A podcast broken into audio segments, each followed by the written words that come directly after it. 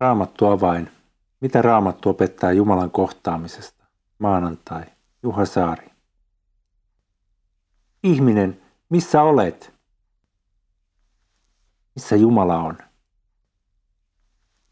Miten voisi saada hänen yhteyden?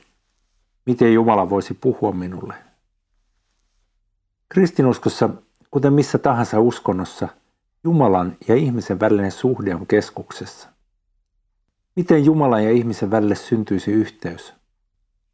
Ihminen kaipaa elämäänsä tarkoitusta. Raamattu sanoo, että ihmisellä ei ole rauhaa ilman yhteyttä Jumalaan. Siksi kristinoppikin kertoo, elämämme tärkein asia on Jumalan lapseksi pääseminen ja vapahtajamme Jeesuksen Kristuksen tunteminen. Mielemme voi nousta kysymys, voiko ihminen yleensäkään olla suhteessa Jumalaan? Eikä Jumala ole niin suuri ja me ihmiset niin pieniä. Hän on maailmankaikkeuden luoja ja ylläpitäjä. Mahtaako hän olla minusta edes kiinnostunut? On totta, että Jumala loi maailman. Raamatun alun luomiskertomuksessa kerrotaan lähtökohdat myös Jumalan ja ihmisen kohtaamiselle. Kun Jumala loi taivaan ja maan ja kaiken luomakunnan, hän sanoi ja tapahtui. Huomaa, Jumala puhuu, Jumala kommunikoi, Jumala sanoi ja tapahtui. Myös silloin, kun Jumala loi ihmisen, Jumala puhui ihmiselle.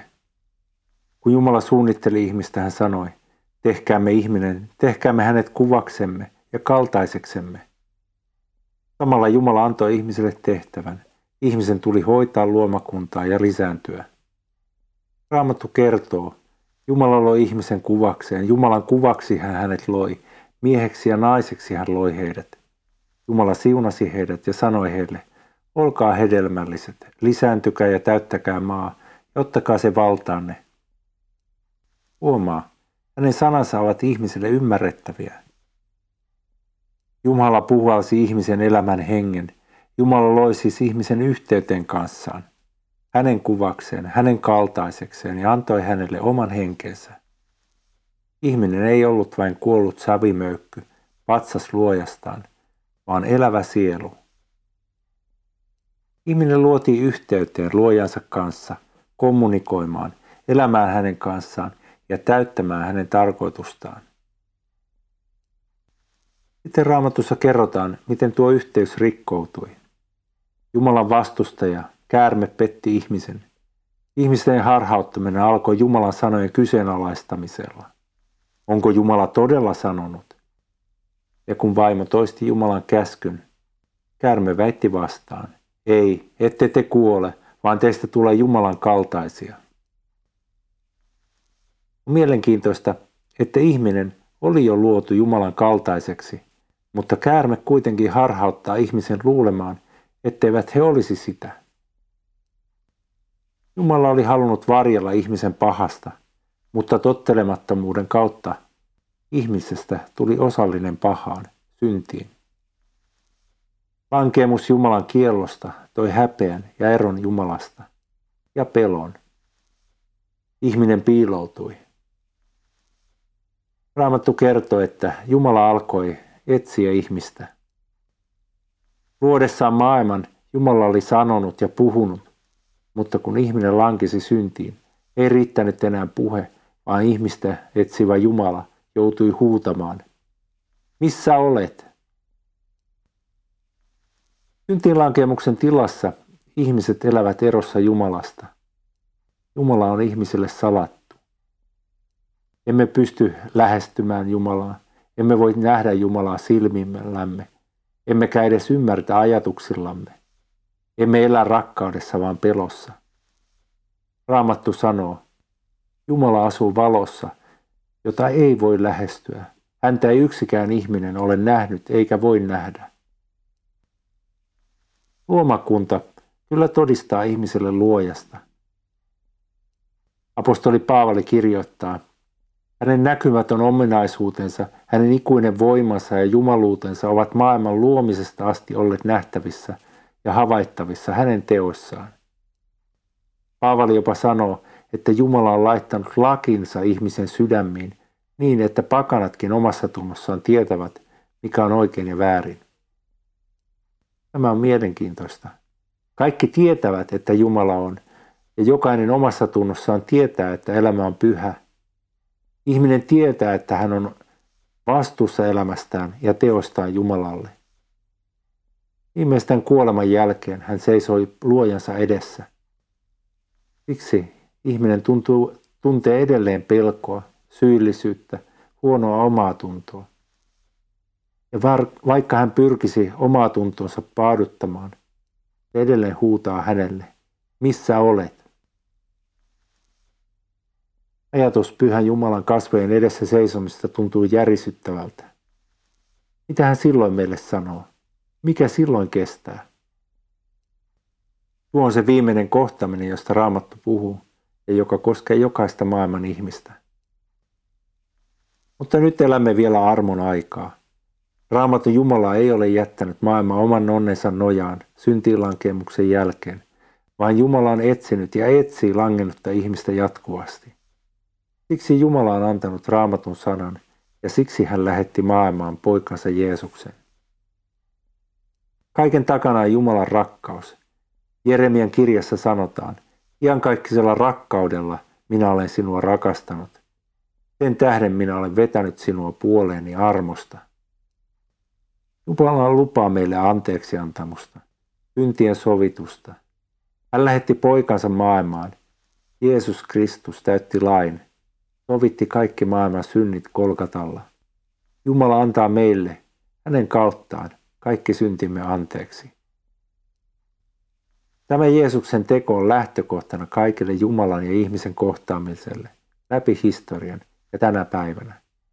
Ja vain hänen kauttaan me voimme löytää luojamme, uskoa häneen, uskoa hänen poikansa Jeesuksen Kristukseen ja ottaa vastaan syntien anteeksi antamuksen.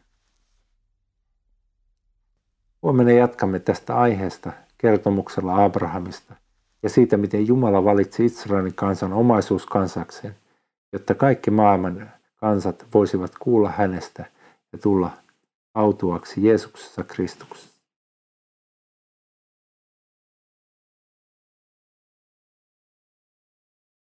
Raamattu avain. Mitä Raamattu opettaa Jumalan kohtaamisesta? Tiistai, Juha Saari. Missä Jumala on? Miten voisin saada Jumalan yhteyden? Miten Jumala voisi puhua minulle? Eilen puhuin siitä, miten ihminen on luotu Jumalan yhteyteen, mutta syntilankeemus rikkoi tuon yhteyden. Jumala on salattu, mutta sydämessämme, omassa tunnossamme, tunnemme syyllisyyttä hänen tahtonsa rikkomista. Ihminen on luotu Jumalan kuvaksi ja hänelle on annettu elämän henki, mutta synnin vuoksi yhteys luojaan on rikkoutunut ja ihminen on rauhaton ollessaan erossa luojastaan. Me kaipaamme ja pelkäämme samaan aikaan pyhää Jumalaa. Raamattu paljastaa ihmisen pahuuden. Ihmisen sydän on täynnä katkeruutta ja kateutta ja itsekkyyttä. Raamatun alkulehdellä Kain tappoi veljensä Aabelin ja tämä pahuus jatkuu edelleen maailmassa. Maailma tuli niin täyteen pahuutta, että Jumala joutui tuhoamaan maailman vedenpaisumuksella. Kuitenkin tiedämme, että Jumala on aina etsinyt yhteyttä ihmiseen. Raamattu kertoo, että Heenok oli lähessä yhteydessä Jumalaan. Jumala päätti pelastaa vanhuskaan Noan. Apostoli Pietari vertaa Noan arkkia kristilliseen kasteeseen. Samoin me pelastumme kasteen kautta. Noa uskoi Jumalaan ja hän ja hänen perheensä pelastettiin. Noan jälkeen aiheemme kannalta olennaisin kertomus on Abrahamin valitseminen pyhän kansan ja Messian pelastajan kantaisäksi.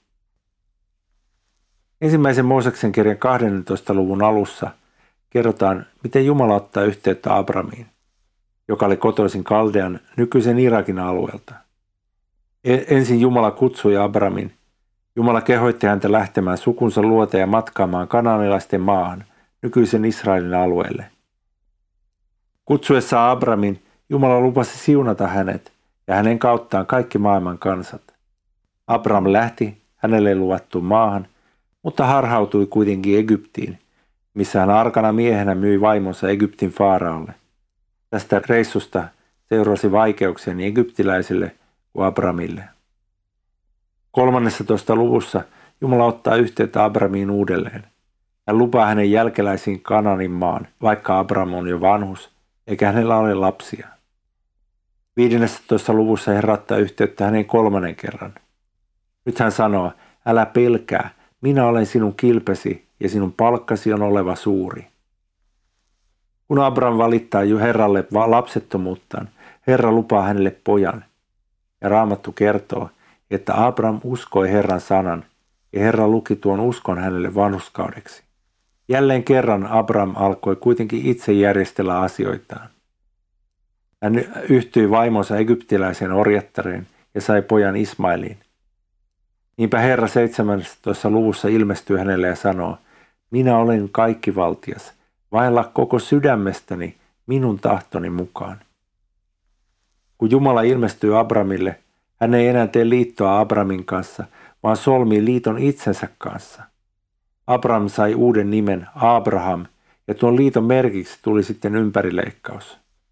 Tärkeää huomata, että aiemmin Jumala oli tehnyt sopimuksen Abramin kanssa, mutta aina tuo vanhus oli jotenkin poikennut pois sopimuksesta.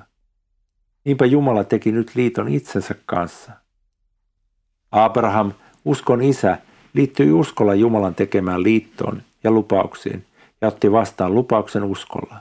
Yhteys Jumalan ja ihmisen välillä ei siis voi perustua ihmisen ja Jumalan tasavertaiseen sopimiseen, vaan siihen, mitä Jumala on tehnyt. Kun Abrahamin poika Iisak oli syntynyt, Jumala koetteli Abrahamin uskoa. Ja kun tuo vanhus oli valmis jopa uhraamaan saamansa pojan, Jumala vannoi hänelle. Minä vannon itseni kautta, sanoi Herra, sen tähden, että tämän teit, etkä kieltänyt minulta ainokaista poikaasi. Minä runsaasti siunaan sinua ja teen sinun jälkeläisesti luun paljoksi, kuin taivaan tähdet ja hiekka, joka on meren rannalla. Sinun siemenessä tulevat siunatuksi kaikki kansakunnat maan päällä, sen tähden, että olit äänelleni kuuliainen. Abraham on edelleen meille tämän päivän kristityille uskon esikuva. Jumala on jo ennen maailman luomista päättänyt, että ihmiset pelastuvat Jeesuksen Kristuksen maailmantulon kautta. Hän kutsuu meitä yhteyteensä omaksi lapsikseen jokaisen. Hän tietää, että me emme myöskään pysy sanoissamme tai aikeissamme, mutta hän on tehnyt liittonsa itsensä kanssa lähettämällä meille, meille poikansa Jeesuksen Kristuksen vapahtajaksi. Jumala on valmistanut pelastuksen ja syntien anteeksi antamuksen jo ennen kuin me edes uskomme. Jumala myös koettelee uskoamme. Joudumme kantamaan ristiämme, mutta emme siten kuin Abraham. Jumala ei tarvitse eikä vaadi meitä uhriksi lapsiamme, koska hän on antanut oman poikansa kertakaikkisena uhrina meidän edestämme. Ikävä kyllä myös kristittyjen keskuudessa on olemassa ajattelua, että pelastus rakentuisi jotenkin meidän teoille tai valinnoille, että me voisimme omalla rakkaudellamme tai vaelluksellamme ostaa Jumalan rakkauden. Ikään kuin voisimme käydä kauppaa Jumalan kanssa, että kun minä luovun tästä tai tuosta – niin Jumala on sitten velvollinen alistumaan minun pyyntöihini tai pelastamaan minut. Mitä me voisimme hänelle antaa, jota emme olisi häneltä saaneet? Jumala ei ole ostettavissa. Hän tekee meille hyvää ja antaa aurinkossa paistaa niin hyville kuin pahoille. Mutta hän on antanut meille poikansa sovitukseksi ja pyhän henkensä. Siksi saamme hänen lapsinaan pyytää häneltä rukouksessa kaikkea, mitä tarvitsemme. Jumalalla on jo kaikki valmiina. Me otamme Jumalan työn vastaan uskolla, emme teoilla. Abrahamin tavoin me olemme vanhuskaatta uskon kautta.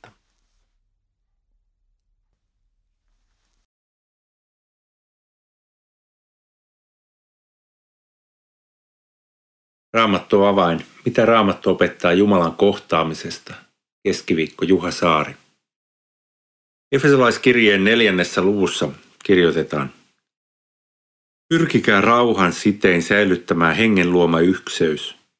On vain yksi ruumis ja yksi henki, niin kuin myös se toivo, johon teidät on kutsuttu, on yksi. Yksi on Herra, yksi usko, yksi kaste, yksi on Jumala, kaikkien isä. Hän hallitsee kaikkea, vaikuttaa kaikessa ja on kaikessa. Mutta kukin meistä on saanut oman armolahjansa, sen, jonka Kristus on nähnyt hyväksi antaa. Pakanuudessa, eri uskonnoissa pyritään saamaan yhteys ja ykseys jumaluuteen erilaisten kultillisten riittien avulla. Riittejä toimittamaan tarvitaan sitten eri, erityisiä ihmisiä, shamaaneja, orakkeleja tai pappeja, joilla on salaista tietoa ja erityinen kyky ottaa yhteys jumalien tai henkien kanssa. Tällaista ajattelua esiintyy myös jälkikristillisessä uskonnollisuudessa. Maailmankuva on dualistinen, ja ikävä kyllä, se on aina yrittänyt hiipyä myös kirkkoihin. Raamastusta vieraantuneessa ajattelussa on luonnollista ajatella, että Jumala olisi helpompi lähestyä jonkun välittäjän kautta. Tällaisia välittäjä ovat olleet neitsyt Maria, pyhimykset tai usein papit ymmärretään jonkinlaisiksi välittäjiksi Jumalan ja ihmisten välillä. Tälle myös sakramentit saatetaan ymmärtää jotenkin maagisesti. Jos Jumalan ajatellaan olevan poissa oleva, hän tarvitsee läsnä olevan sijaisen. Raamattu ei opeta tällaista kultillista maailmankuvaa. Raamatun mukaan kukaan ihminen ei voi pakottaa tai muuten manipuloida Jumalaa. Jumala on kaikki tietävä ja kaikki valtias, eikä ole pakotettavissa. Myöskään enkelit tai henkivallat tai poisnukkuneet uskovat, heihin ei raamatun mukaan pidä olla yhteydessä. Heitä ei pidä rukoilla eikä heiltä tule pyytää apua.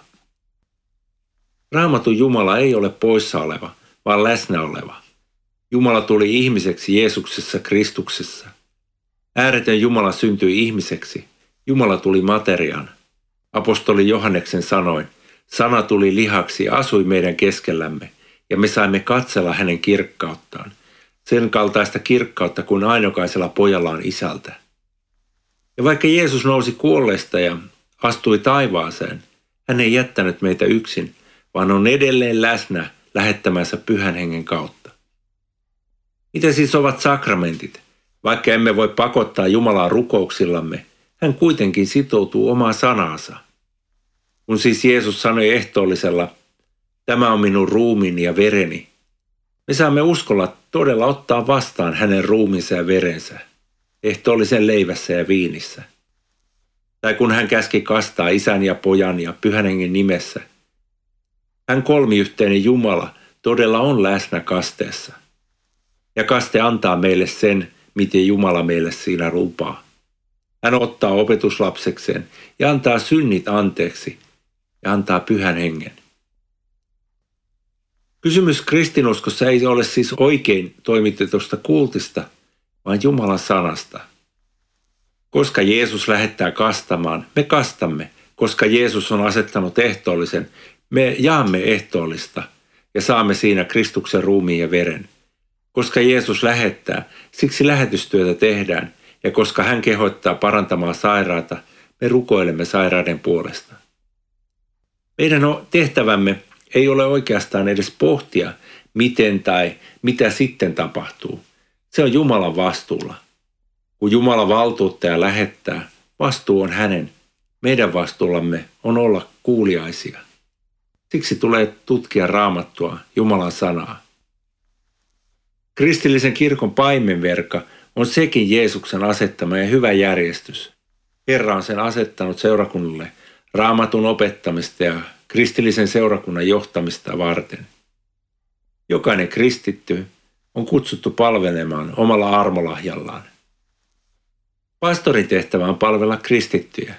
Kristus asetti muutamia apostoleiksi, muutamia profeetoiksi, muutamia evankelistoiksi, muutamia paimeniksi ja opetteiksi, tehdäkseen pyhät täysin valmiiksi palveluksen työhön Kristuksen ruumiin rakentamiseksi. Myös Pietari kirjoittaa, rakentukaa itsekin elävinä kivinä hengelliseksi rakennukseksi, pyhäksi papistoksi, toimittaaksenne hengellisiä uhreja, jotka ovat Jumalalle otellisia Jeesuksen Kristuksen tähden. Raamattu opettaa, että ainoa välittäjä, yhteys Jumalan ja ihmisen välillä on yksin Jeesus Kristus. Hän on se elävä kivi, kulmakivi, jonka varassa koko kristillinen kirkko seisoo. Ilman Kristusta ei ole pelastusta eikä mitään yhteyttä tai kohtaamista Jumalan kanssa.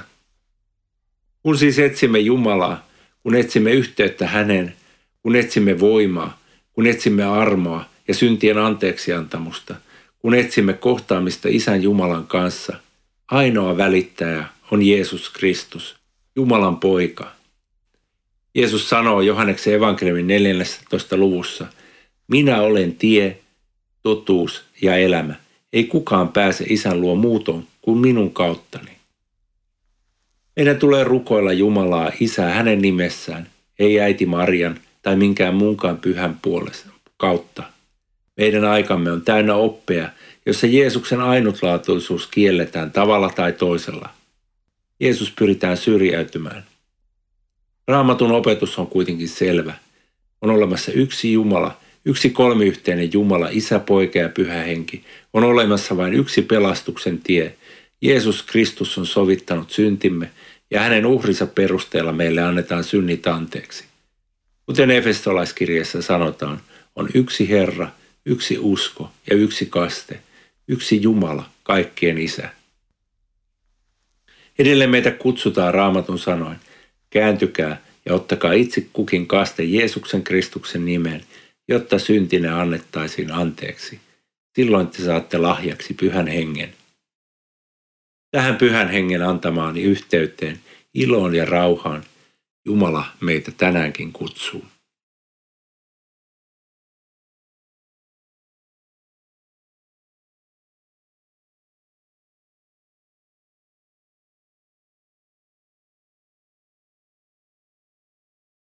Raamattu avain. Mitä Raamattu opettaa Jumalan kohtaamisesta? Torstai, Juha Saari. Missä on Jumala? Miten voisi saada Jumalaan yhteyden? Miten Jumala voisi puhua minulle? Vaikka Jumala on raamatun mukaan meille salattu, hän kuitenkin samaan aikaan etsii meitä ja hän ilmoittaa itsensä maailmalle. Johanneksen evankeliumin alussa Jumalan tulo ihmiseksi ilmaistaan ihmeellisellä tavalla. Alussa oli sana, sana oli Jumalan luona ja sana oli Jumala. Sitten kerrotaan, kuinka sana tuli lihaksi. Hän asui meidän keskellämme. Me saimme katsella hänen kirkkauttaan, kirkkautta, jonka isä antaa ainoalle pojalle. Hän oli täynnä armoa ja totuutta. Jeesusta, Jumalan ainoaa poikaa, kutsutaan siis sanaksi. Hänen kauttaan on kaikki luotu. Sanansa voimalla hän pitää kaikkea yllä. Hän, Jeesus Kristus, on Jumala. Jeesus Kristus on myös täysi ihminen. Hän tuli taivaasta ja eli täydellisen elämän ihmisenä. Hän kuoli ihmiskunnan puolesta ja nousi ylös kolmantena päivänä. 40 päivän perästä hän nousi ylös taivaaseen. Hän lähetti pyhän henkensä ja antaa sen jokaiselle kasteessa, kun sitä häneltä pyydämme. Mihin sitten tarvitsemme raamattua? Eikö raamattua usein kutsuta Jumalan sanaksi? Aina ajoittain kristilleen kirkon historiassa nousee lahkoja ja harhaoppeja, jossa sanotaan, että raamattu ei ole Jumalan ilmoitusta. Joskus opetetaan, että raamattu on vain osa kirkon perinnettä inhimillisiä muistelmia Jumalan toiminnasta maailmassa. Toisinaan raamattuun loukkaannutaan, koska siinä väitetään olevan Jumalan tahto. Raamatussa on paljon lakia, eettisiä elämänohjeita. Ihminen vastustaa luonnostaan Jumalaa ja on kapinassa hänen sanalleen. Sitten on niitä, jotka opettavat, että pyhä henki riittää – tällaista harhaoppia tai hurmahenkeä on liikkeellä sitäkin. Ikään kuin jokaisella olisi sellainen suora yhteys Jumalan, ettei raamattua tarvita. Raamattu on vain kuollutta kirjoitusta. Onpa niitäkin, jotka pitävät raamatun kirjoitettua sanaa jopa haitallisella tavalliselle Jumalan lapselle. He sanovat, ettei raamatun kirjoitetun sanan kautta voi ihminen tulla uskomaan, tarvitsee julistettua evankelmia. Oi voi, ihminen keksii kyllä paljon monia mutkia tielleen, vaikka Jumalan tiet ovat suoria. Jos haluat olla tekemissä Jumalasi ja Herrasi kanssa, jos haluat tietää, mitä hän haluaa sinulle sanoa, jos haluat oppia tuntemaan Herrasi ja vapahtajasi, haluat, että pyhä henki vaikuttaa sinussa. Tartu raamattuun, lue sitä rukoillen. Lue raamattua ja mieti raamattua vilpittömästi ja Herraasi etsien. Niin olen var- varma, että pyhä henki sinulle varmasti alkaa myös raamatun kautta puhua. Älä ajattele, että raamattu olisi epäselvä tai vaikea kirja.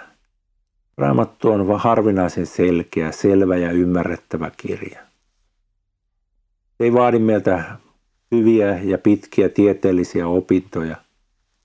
Pitkälle pääsee ihan terveellä maalaisjärjellä ja logiikalla. Vaikeisiin kohtiin löytyy selvitys usein helpommista kohdista. Ja kaikkia raamattu on maailman tutkituin kirja. Olen varma, että löytyy myös kirjastosta ja internetistä apua vaikeisiin kohtiin. Avoimin mielen voimme kysyä Herralta, mitä olet halunnut tällä ja tällä raamatun kohdalla puhua kirkollesi ja seuraajillesi? Mitä olet tarkoittanut, kun profeetat ja apostolit ovat nämä kohdat kirjoittaneet? Mitä se tarkoittaa meille tänään? Pääasia, että lähestyt nöyrällä mielellä ja muistat, Pyhän hengen kirjoittamana raamattu on niin selvä, että pieninkin lapsi sitä ymmärtää. Mutta samalla viisastelivinkaan professori ei sitä omassa viisaudessaan ymmärrä. Se on pyhän hengen saarna meille ja koko maailmalle uskon syntymiseksi. Jeesus ja pyhät apostolit suhtautuivat raamattuun hyvin kunnioittavasti. Jeesus sanoi, laista ei katoa pieninkään kirjain, ja hän sanoi, Raamattu ei raukea tyhjiin. Apostoli Paavali tunnusti, että hän uskoo kaiken, mitä on kirjoitettu pyhin kirjoituksiin, eli raamattuun. Pietari taas antoi seurakulleen ohjeen, että kaikkia kirjoituksia, jotka ovat syntyneet pyhän hengen vaikutuksesta, niitä voidaan käyttää opetukseksi ja rakennukseksi. Kristillinen kirkko on aina uskonut ja opettanut, että raamatun sana on pyhä – kaikki valtias, kaikki tietävä Jumala on itse aktiivisesti profeettojen ja apostolien kautta halunnut antaa meille juuri sellaiset pyhät kirjoitukset kuin ne ovat. Raamattu ei ole siis syntynyt vain sattumalta tai Jumalan sallimuksesta, vaan Jumalan aktiivisesta tahdosta, hänen rakkaudestaan käyttöämme varten. Ja saamme uskoa, että Jumalamme on hyvä – hän on rakkaus, hän on viisaus, hän on totuus. Eikä hän halua meitä peittää, valehdella tai harhauttaa. Niinpä raamatun luotettavuuskin palautuu lopulta Jumalan omaan olemukseen. Raamatun sanaa perustuu ja, siihen, ja yksin siihen meidän tulee perustaa kristillinen uskomme, opetuksemme ja elämämme. Ja raamatun sanalla meidän tulee nöyrästi korjata käytöstämme, tapojamme ja kulttuuriamme. Herra herättääkö meidät ja koko meidän kansamme lukemaan raamatun pyhää sanaa. Pyhä henki herättäkö meissä parannusta ja lohdutusta syntien anteeksi antamuksesta Jeesuksessa Kristuksessa evankeliumin kautta.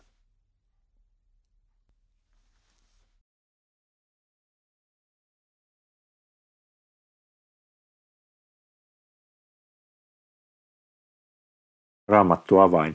Mitä Raamattu opettaa Jumalan kohtaamisesta? Perjantai Juha Saari.